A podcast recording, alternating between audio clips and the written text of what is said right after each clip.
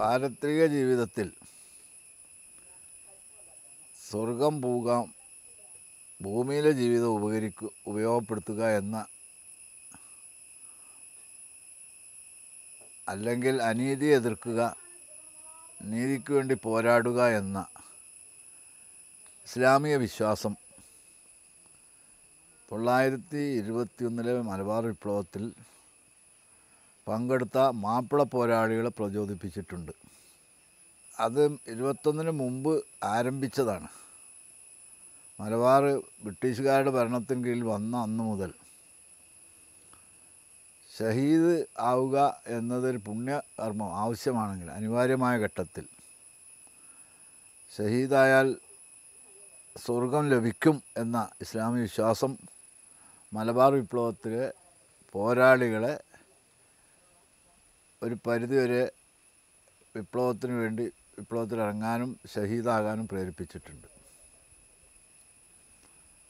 അപ്പോൾ മലബാർ വിപ്ലവത്തിൽ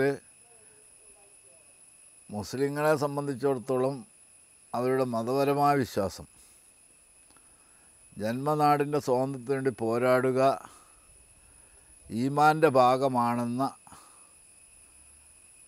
അക്കാലത്തെ മുസ്ലിങ്ങൾക്കിടയിലുണ്ടായിരുന്ന മുസ്ലിം പണ്ഡിതന്മാരുടെ അഭിപ്രായം ഇതിന് പ്രചോദനമേകിയിട്ടുണ്ട്.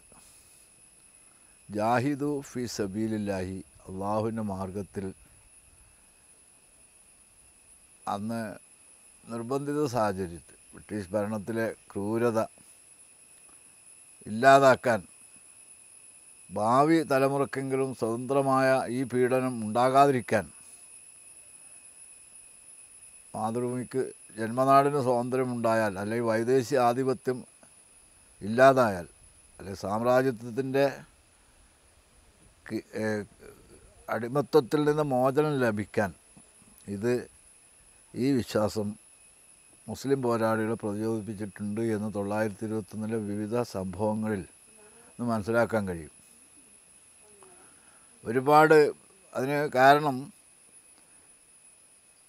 അക്കാലത്ത് മമ്പുറം ഖത്തീബായിരുന്നു ആലി മുസ്ലിയാർ. അദ്ദേഹത്തെ ബ്രിട്ടീഷ് പട്ടാളം പിടികൂടി കോയമ്പത്തൂർ ജയിലിൽ വെച്ച് തൂക്കിക്കൊന്നു എന്ന് പറയുന്നു അവരുടെ ഔദ്യോഗിക രേഖ.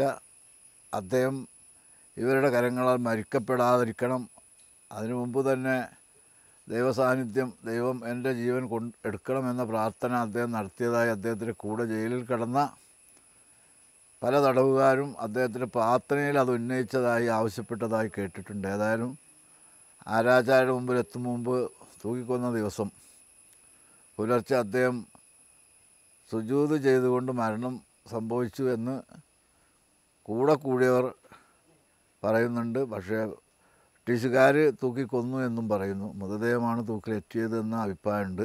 അതിൻ്റെ യഥാർത്ഥ വിവരം അറിയില്ല.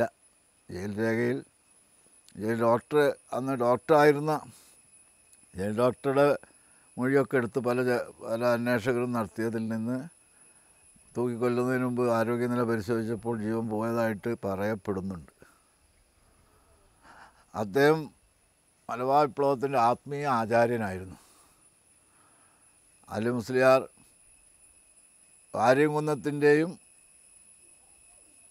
ആധ്യാത്മിക ഗുരുവായിരുന്നു.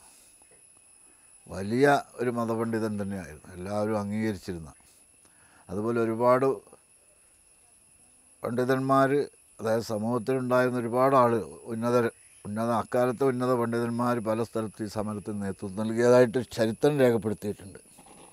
അവരുടെ കീഴിൽ ഒരുപാട് അനുയായികൾ വിപ്ലവത്തിന് ശക്തി പകരാൻ, കരുത്ത് കൂട്ടാൻ ഇറങ്ങിയിട്ടുണ്ട് എന്നാണ് പറയപ്പെടുന്നത്.